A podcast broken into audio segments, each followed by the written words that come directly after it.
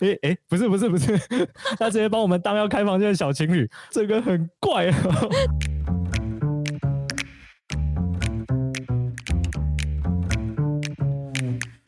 Hello，欢迎来到山水户外，什么都可以聊的户外平台。这里是户外人说说。这个题目确实涵盖的比较广，对不对？除了你要考虑到天气，然后你又要考虑到物种，可是物种因为它的海拔，就像你说的又很广，所以你要变成说你要分析非常多的物种。对对对，就是呃，除了物种之外，然后环境因素也有差，因为每一个功能性状其实都会对应到不同的环境因素。例如说，它叶子有长毛，它有可能是因为呃，例如说蒸发很多，然后它可能要长毛，或者是它的。天气很冷，然后它要长毛，就是我们不太确定说它长毛是为了什么环境因素而长毛的，因为等于说我们是在摸索出它们之间的关联性，就要每一个环境因素都去给跟它试试看，看是哪一个最有可能，这样超可怕的。我后来也不是做这个题目，就是你有被劝退就对了。对对对对。像是你在大学的时候会去选研究内容跟单位，那你是怎么选的？觉得说，哎，这个研究室或者这个老师不错，就跟着他吗？还是你觉得对这个研究题目有兴趣？其实那时候有一个比较大的方向，是我想要做跟阿里山有关的研究。哦，对，然后刚好那一间就是大学参加的那个研究室，它是。啊、有做阿里山的一叶兰的研究，基本上每一个月都可以去明月线一次。那那时候明月线完全没有开放，那里面完全没有游客，然后、啊、我们就只有我们可以进去做研究这样。啊，又刚好可以爬山，就是那一间研究是做很多跟其他山上有关的一些生态学的研究，所以就想说，哎，还蛮有趣的，就跟着这样。那要不要跟我们分享你曾经自己研究什么样的主题，然后你怎么样规划的？我负责的研究啦，是硕士班之后，那时候决定要做高海拔的植群生态的研究。然后那时候老师就是说，我们这间研究室的风格就比较偏放牛吃草那种感觉。哦，我不去找老师讨论，诶，老师也不会问我进度。老师就说，那这个计划既然你要做这个题目。可能你就先稍微规划一下，去读一下以前的人都怎么做这个调查的，嗯，然后我就开始一直疯狂的在读英文，超痛苦的。前面的准备工作差不多了，那我就要开始规划调查行程。我们就会先预估，比如说我在这个地方好了，像我们在第一个样区可能要做两天的工作时间，嗯，这一次进去像大水库那边我们样区，总共要做六天的工作天。再加上走进去大水库跟走出来大水库的时间，就会是我们安排行程的方式啊。就是调查行程大概都是这样规划的。多少的人力、天气环境啊，你应该都要先做功课吧？一开始真的是完全不知道。我们第一年做研究是二零一九年，然后那时候也是刚念要念硕士班。啊，那时候研究室没有学弟妹，因为我们那个老师是新老师，等于说我是他，我们我是他的第一届硕士班学生。那不就很孤单？没有，我们还有三个同学，但是 我有两个同学啊。我们研究室总共有三个硕硕士生，啊，还有另外两个助理。所以说，我们就是有四个人上山去做那个大水库那边的复查，然后就只有四个人，然后我们花了总共十一天才把三个样区做完，加回来这样子，整个整趟行程。然后那一次就真的是做到快疯掉。我还记得有一天天气很不好，然后那个样区又离大水库山屋比较远，然后我们就想说。不，不行，我们一定要一天就把那个样区搞定，因为不想要在隔天还要走到那个样区上面，实在太远了。然后呢，那一天真的是做到精疲力尽，回山屋的时候我就重感冒，又在外面烤烘，然后又有雾雨的那种天气。到二零二零年的调查之后，我就觉得不行，我一定要找更多人来帮我做调查。然后我就在 Facebook 发文，就是说，诶，有没有人想要来帮我们做调查啊？然后免可以免费爬山。通常学生看到免费爬山啊，然后又对植物有点兴趣的，就会来报名参加。然后那时候就蛮多人来报名参加，还要我们还要筛选。OK，我觉得这个人可能体能 OK，就是啊，他会有一些简历。我们有一个栏位，就是说，请简述一下你过去的登山经历，或者是呃有参与过什么样子的调查计划。这样大概筛掉了可能快要十五个人，然后后面只留八个人啊，大概一台车的那个大小对人数，然后我们就这样上山。二零二零年的调查就做的比较顺利，之后一直到现在就是大概就是摸索的出，呃，这种状态就大概会需要可能一些人数啊，或者是呃行程可能可以怎么安排，跟那个工作进度，大概到现在就比较抓得到。但是在第一次二零一九年那时候刚开始接触的时候，真的是像瞎子摸象一样，完全就是在错误中找方向。你这样子应该很有成就感吧？因为就是完全是没有过的统筹，可是你现在已经有自己的一个模式跟规划了，然后还进行的蛮顺的。现在回想起来，真的还蛮有成就感的。而且我们这个调查，它算是长期的计划啊。前面以前就是从二零零八年开始的这段时间，是上一位老师在做。啊，后来这个老师退休了，刚好我们这个老师呃新来，那就交交接给他那种感觉，就是我们有有一点像重新的开始啊。呃，到现在其实又要到下一轮的调查，因为我要离职了嘛，所以就是我会交接给现在下面的学弟妹，就是慢慢最近这几个月都还在让他带他，然后知道我们过去的一些错误，嗯、对，然后让他不要再犯这些错误。这样，我那时候真的是每天睡觉都在回想那本英文的那个 方法，就是调查方法的手册里面到底在写什么东西，然后有没有什么我自己。嗯，漏掉，然后没有注意到的部分，就是超害怕上山，然后结果出包啊，我们还要再上来一次，那个成本超高的。哎，那我蛮好奇的，上一批你说零八年就开始有第一个老师做研究嘛？他没有留下什么他以前的记录之类的，你们要重新在他们的方法不是记录，就是他们统筹呃研究的方法，就导致你们要重新从头开始做这样。有有，就是记录留的还蛮完整的，就是比如说他们过去的调查资料，上一次调查有调查到哪一些嗯植物，然后或者是说他们过去的行程规划是怎么样，然后就是整个全部都有留下来。但是那个东西，我们一开始基本上二零一九年就是照着那样子去做，嗯，然后它是可行的，但是呃有一些地方会卡卡的，像是我后来才发现说，他们基本上每一趟行程都有请协作。然后帮他们处理，例如说煮饭水源的问题，但是我们没有，我们只有四个人，然后变成是我们的那个水源啊，每天做完调查回来之后，比如说去取水，或者是跟山友乞讨，嗯，对，就会有这种小问题冒出来，然后会还会有其他的问题是他们的走路的时间会跟我们有点不太一样，呃，每一个人每一个团队他们的那种脚程啊什么的，其实会有一点落差。然后，如果完全按照他们的规划下去做的话，会卡卡的，就是还是可以做得完，但是就会像二零一九年那样，有点哪里不太对劲的那种样子。那山友怎么样看待突然跟他乞讨的 研究生？就想说，哎、欸，这群研究生怎么那么的之类的？我觉我觉得我们那时候超好笑，就是在大水库山屋，我们呃待了五个晚上还是六个晚上，我们就像山屋霸王一样，就是超横行霸道的在大水库山屋里面，因为我们只有四个人，啊，那那刚好又是平日，所以队伍比较少，然后我们就是四个人把东西调查器材啊，我们的东西全部摊开来在那个一楼，就是他的山屋有分。分呃一楼跟二楼，那一楼是有床位编号的，上山都要按照那个床位编号去睡。二楼是有一半有床位编号，一半没有。然后我们就是像霸王一样，也不管那个床位编号，因为平常没人，我们就把我们的东西基本上散落在整个一楼。然后有山友进来就傻眼，想说呃啊我我这样我今天是要睡哪里？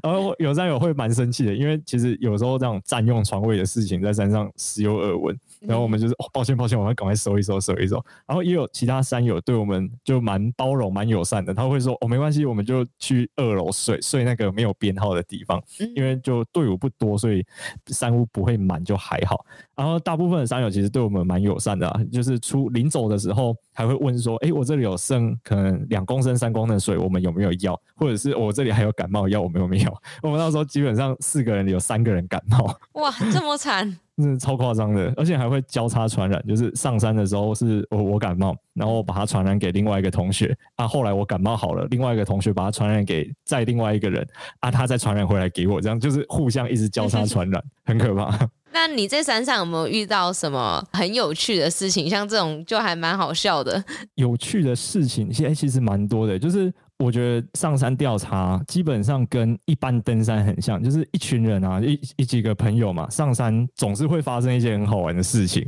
对吧？像是我们那时候在二零一九年在大水库的时候，我们那边住很久，所以我们每天会观察呃附近的一些状况，比如说今天水路来几只，啊，有没有发现什么奇怪的东西？我们一开始就有发现说，为什么大水库的厕所特别干净？因为其实上过山上山屋的厕所，会觉得说啊，它就是一个茅坑嘛，啊，也没有冲水，也没有什么设备，啊，大部分都是非常。脏乱而且很恶心的状态，但是大水库的厕所完全不一样，它干净到会发亮，就是那个木头地板啊，完全没有任何脏污，对，然后铁质的马桶边边，对，也是发亮的，就是那个铁真的会很亮的那种感觉。我们想到底是为什么？后来观察了几天，发现说山猪晚上会去吃那个。在马桶里面那些东西，对，然后把它吃的一干二净。就是一那时候，嗯，还是会有一些山友擦完，就是会垃圾留在那边，卫生纸啊什么会留在那边，山猪全部都会吃掉。你说卫生纸也吃？认真？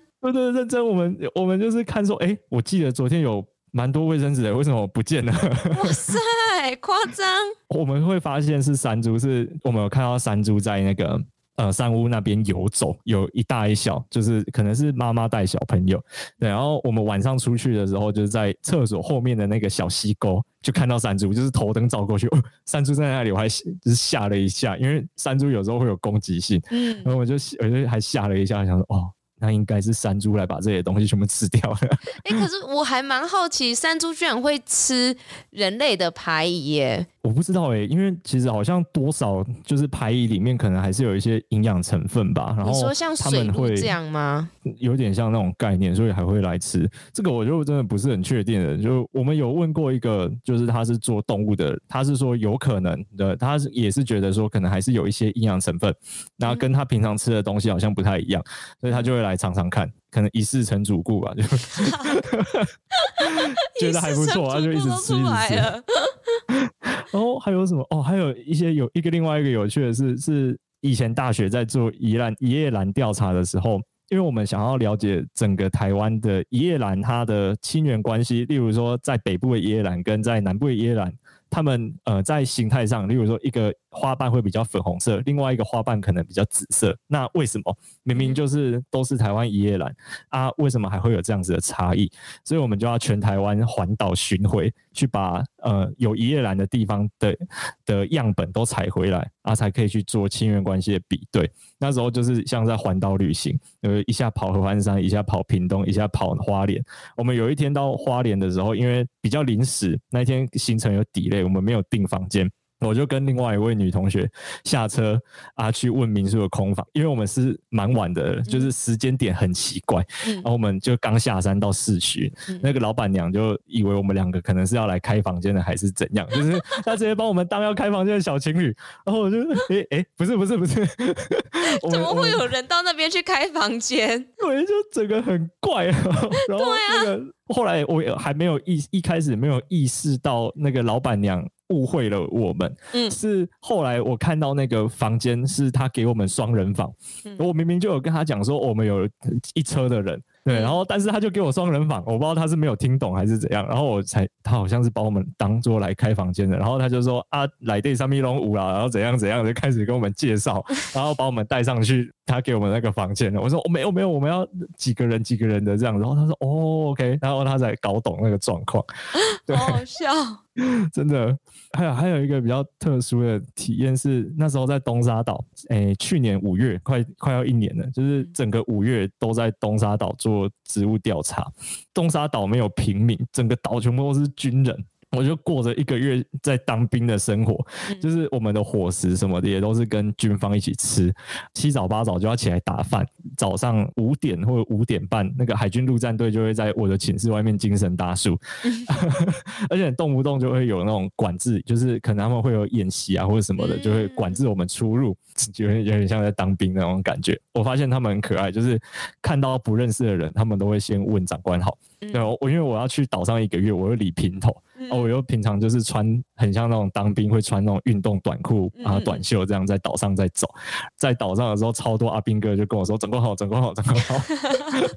”也是很好笑。那你在调查的时候有没有遇过什么很危险或者很危急的事情？从呃调查到现在，我印象最深刻，然后我整个心脏快要停掉的是我在大雪山调查。哎，那天白天下午左右，可能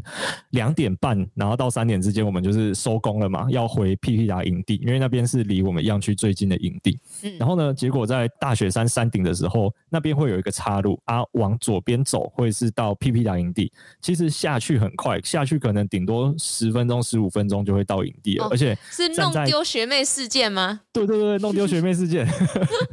这那个真的超可怕的，我那个真的压力很大，就是。站在山顶哦，可以看得到营地。对啊，另外一条路是往那呃雪山西冷，就是往翠池那个方向走。结果呢，那个学妹就是走在我前面，她跟我说她想要拍个照再下去营地，因为那天天气也很好，很漂亮。嗯、我就觉得 OK，她应该不会走丢，我就自己先下去营地了。后来陆陆续续同伴都回来之后，都在做各自的事情，例如说在帐篷整理调查器材、煮水、煮饭的，可能就是各自在忙。我们完全没有发现那个学妹没有回来营地，是到六点多，大家可能准备要吃饭，然后天已经黑了，然后哎，啊学妹嘞，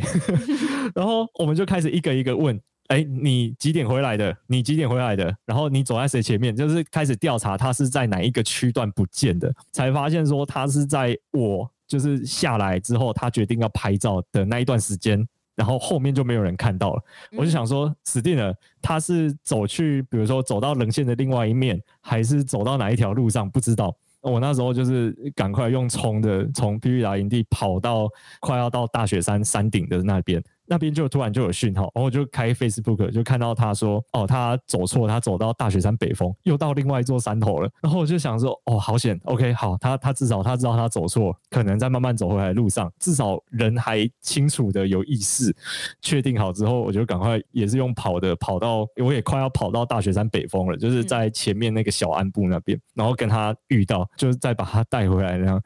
我那时候。就是其他同伴回来跟我描述，就是说我那时候真的是什么东西都没有管，就是头灯跟无线电抓着，就就赶快跑出去了。他们就说：“诶、欸，不是啊，你应该至少要带个水或什么的。如果真的要找很远，然后就再把我叫回来。”他说：“我跟他说看起来真的很慌张，压力很大。那确实就是我把人家学妹带上山工作，然后做调查。啊，如果我还把他搞丢了，啊，下山我到底要去怎么跟他爸妈交代？我那那时候心里面。”超级乱七八糟的那种想法都跑出来，觉得说他到底会不会是掉到山崖下面，或者是因为那边 P P 打营地有一条水源路可以下到比较溪谷的地方取水，然后我想说还是他是下到那个溪谷路那边，后来用无线电就是请两组人分别往棱线的两边下去找这样，然后后来是我到半山腰收到他讯息，哦，OK，然后才稍微比较安心。在那之后，我都会先确定好每一个人都会用离线地图，然后每一个人他都知道我们这一次的那个样区在哪里，要怎么走回营地，因为有时候会。太轻忽这些事情，因为大部分我找来帮我协助调查都是登山社的同学，我就想说，哎，基本上学弟妹他们应该都有一些技能了，然后没想到就结果出这个事情，我说，哦，那这应该真的是，对对对，真的是最恐怖的事情。另外一件事是那时候在大水库调查的时候。我们有一个样区框，就是我们会想要去算植物的覆盖度，就算是植物的优势度啊。例如说，玉山建筑在样区里面占了九十 percent，那它的优势就很大嘛。嗯，就是它在呃这个环境里面是很适应的一个物种，然后另外一个物种可能只占十 percent，那就代表它比较不适应。然后我们会去每一年比较，例如说在五年后。B 物种变成二十 percent，玉山建筑变成八十 percent，那就可以去讨论说为什么，对不对？然后我们会有一个一公尺的样区框，它收起来之后长度是一公尺，那插在背包的侧边会有点像那种天线那样凸一根很高，对。然后从大水库山屋走到中央金矿，我们是走南营地杜鹃营地那一条，那一段其实有一有几段树比较密一点点，会卡到背包。嗯，那我就是差点被甩下去到山谷下面，就是卡住了。那我想要把它弄掉了吧？对，然后弄不掉，然后后来没有甩甩出去，但是差真的是只差一点点。后来我就生气，就是 因为卡到背包的关系，我就稍微有点落后，我就追到前面的学长的时候，我就超级气的，我就把那个水管从我背包里面抽出来往前丢，就是甩在那个地上，我就跟他说不管，我就是让他在这边。我宁愿我自己先下去，然后我再花一万块请协作上来把这个垃圾背下山，这样子。对，就是真的很很可怕，很生气。啊，后来是有我们有带瑞士刀，瑞士刀上面有锯子，我直接把那个水管锯断，锯成五十公分长。那它基本上就会跟一般的银柱收起来的长度差不多，就是需要问说啊，那这样子下山怎么办？因为我直接把那个吊塔器材弄坏，嗯、我是说下山老师要一百组，我就重做一百组给他。对，就是真的气到不行。我觉得那个那时候被吓到，然后就是很生气，会对自己的那种安全有影响，气到任性。可是确实很危险啊，真的很危险，真的超危险的。然后另外一个也是。在卡罗洛的时候，嗯、那个学妹可能算第二次还第三次上山。那一年刚好，呃，起来南华那边能高西的能高月岭。呃，西段它十 K 那边有一个崩塌地，然后那一年那一个崩塌地一直都没有路通，等于说我们没有办法进去做调查，又有那种调查的压力，就是它会有一个 deadline。我们比如说我们啊、呃，今年的调查目标就是要完成这几座山头，如果没有完成的话，可能会被罚钱。对，为什么会被罚钱？哦，因为大部分这种调查都是跟比如说像林务局啊或国家公园有计划，啊，等于说它是我们有签合约的。哦对对啊，如果没有达到计划目标，可能会有罚则，或者是会有一些呃惩罚的条款这样子。天哪，研究人员也那么大的压力？对，对，就是有时候会有，但是他们基本上不会过多刁难啊，嗯、因为我们那一年最后还是没有完成、嗯、啊。但是林务局其实都很体谅我们，就是说哦，确实因为有一些没有办法环境因素或者是地形这些，就真的没有办法去做调查，所以不会说真的很严格去执行。嗯、然后我们那一年也是尽量想说要完成，那、啊、我们就是走。卡罗罗走奇莱连峰下去到奇莱南那边，对，然后结果在卡罗罗卡东营地过后，然后要进到奇莱里山森林之前，有一段碎石坡。啊，学妹她就是下碎石坡有点怕怕的，结果我就是要一直顾她，顾到后来我不小心踩到一颗石头，不小心呃滑了一下。对，是我先滑倒，啊，学妹为了要看我有没有怎样，她自己也没有踩稳，然后有一颗蛮大的石头就砸在她的脚上，哇，然后就喷血，哇，这是怎样？对，这这个太夸张，喷血，对，真的真的血流如注，我那个伤，我就是我就赶快背包丢着，我就拿我医药包出来帮她看要怎么处理。把周围的血洗干净之后，那用我还有带那种小罐的生理食盐水，就是冲洗干净之后，发现他的那个伤口是深到我看不见的，它就是一个很像小水池的那种感觉，啊，里面都是血，然后它已经不像我们一般皮肉伤，可能还看得到底下的皮，它就是一个洞在那里。呃，我就是给他用那种弹绷，就是一直加压，加到很紧的状态，它才不会渗血出来。哦，天天啊，就就是也是那时候也是觉得说。哦，压力真的很大。啊，哦，好辛苦，就是大概是几次在调查的时候遇到蛮危险的事情。这真的都算危险呢。把学妹搞丢的那个是算风险管理没有做好，嗯、因为我应该要确认每一个人都真的搞得清楚状况。对对对啊！但是后面那两个真的都是意外，就是没有办法想到的事情。你们研究就是不仅是要采集资料嘛，就是你们第一线采集资料，然后你们下山还是要清理装备啊，然后分析数据啊，写报告之类的。那你有没有曾经觉得说，哦，我不想干了，太生气了，就是想要把那个器材给弄坏的那种感觉，有没有？哎，在写论文的这段时间，我每一天都想要休学。哎，因为我们的那些资料资料量啊非常大，所以可能没有办法，比如说用 Excel 去呈现图表。或者是去做用套装人体去做分析，嗯，因为我们比如说从二零零八年，然后到二零一九年这段时间，这样呃十一年，每一个小时都会有一笔温度资料。嗯、我们在山上有放温度计，嗯、然后它一个小时就会测量一笔数据，等于说它累积的资料可能是几百万笔的。对，我们会要要用程式，比如我们习惯用的是 R 语言，嗯、对，它是算一个比较在做分析的一个程式语言，然后去做呃分析的工作。但是我不会不会写程式，嗯、对我呃就是要从头开始学，比如说学它的语法，然后学一些分析的方法，要在上面怎么用。一开始很挫折，真的，我最夸张最夸张。的时候是我有整整一个月完全没有进度，就是每天早上，然后可能到研究室 OK，把电脑打开，开始，然后就一直哦，错误讯息，错误讯息，错误讯息，就是一直有那个 error 的那种资讯跑出来，解决完一个 error，还有无限个 error，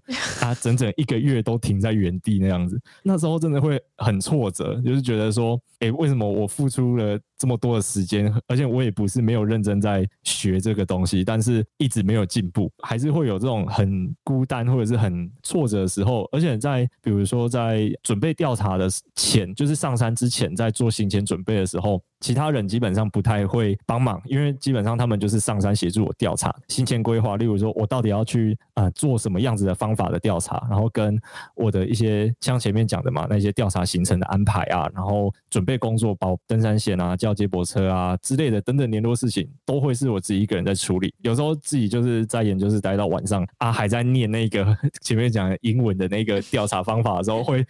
觉得自己很可怜，会有点。啊，到底要坚持下去，还是要放弃的那种心态会跑出来。其实现在回过头来，蛮庆幸自己有把它坚持下去，把它做完。那当初让你坚持下去的原因是什么？坚持下去的原因哦，就觉得哦，我还是想要去完成它吧，就是算是给自己的一个挑战。因为后来会发现说，像以程式语言来讲好了，它的学习曲线不会稳定增长，它会停滞一段时间，突然有一点成长，然后再停滞一段时间，然后再突然有点成长，像阶梯状的那种、呃、成长的方式。后来是突破了自己第一个障碍之后，才发现说，哎哦，原来是这这个样子。也才开始慢慢接受这种研究的形态，后来才比较抓得到说，哦，我就是用这样子的心态去面对这些困难啊，会比较好调试自己。就是有一个信念，就是说，哦，我一定要把这个研究做完，然后再来就是很重要的，就是我一定要毕业嘛。还蛮喜欢你刚刚的形容，就是它是一个阶梯状的感觉，是每个点突破的那种感觉。嗯，就是突破的这种样子，就是因为一开始的那个学习门槛很高。然后会有停滞一段时间，会很挫折，完全没有进度的那种感觉。我发现调查人员啊，也都是要像你们这种有毅力，或是有这些真的是坚持下去的特质。哎，如果是我的话，我应该早就放弃了。一般人应该也可以啦，我觉得。没有，一般人不行。举例来讲，一般的登山跟野外调查的登山，应该就有很大的不同吧？你觉得最大的不同是什么？我觉得一般的登山就是比较轻松，而且想回家就回家。不会有那种工作进度上的压力，比如说研究调查好了，我们这一次上山，我们就一个既定目标嘛，例如调查三个样区的资料，我们只如果只调查到两个样区，落了一个样区，等于说我们下一次还要再重新上山，把这个样区的资料补齐，这个就会是一个很大的压力，因为我们一次上山的成本，比如说像车资好了、保险，还有上山同学的薪资。等等的这些零零总总加起来，可能会快要到五万块，或者甚至超过。那如果我们这一次没有做完，下一次再上去，就是这样子五万五万的在烧。研究经费也是有限的。之前就会有听过很多老师或者是研究室，也是做野外相关的，做到亏钱，就是自己要贴钱去做调查，会有这样的压力，就会变成说要完成既定的工作目标。那如果没有完成的话，就会像我有一个暑假，大概一个半月的时间，我就上了三次奇莱南，就是一直疯狂在奇莱南那边一直走，一直走，一直走，每一次都撤退。因为天气吗？还是？对，因为天气，我们这个调查基本上有点要求，要天气状况比较 OK 的时候，因为我们会要拍照，那么它就会要记录说现地的照片。那如果都是雾的话，拍起来就是白的，完全没有办法供后续的人，比如说以后十年后的学弟妹在做研究的时候，就会一边骂。啊，这个学长十年前到底是在拍什么鬼东西，都是白的还还敢放上来那样子，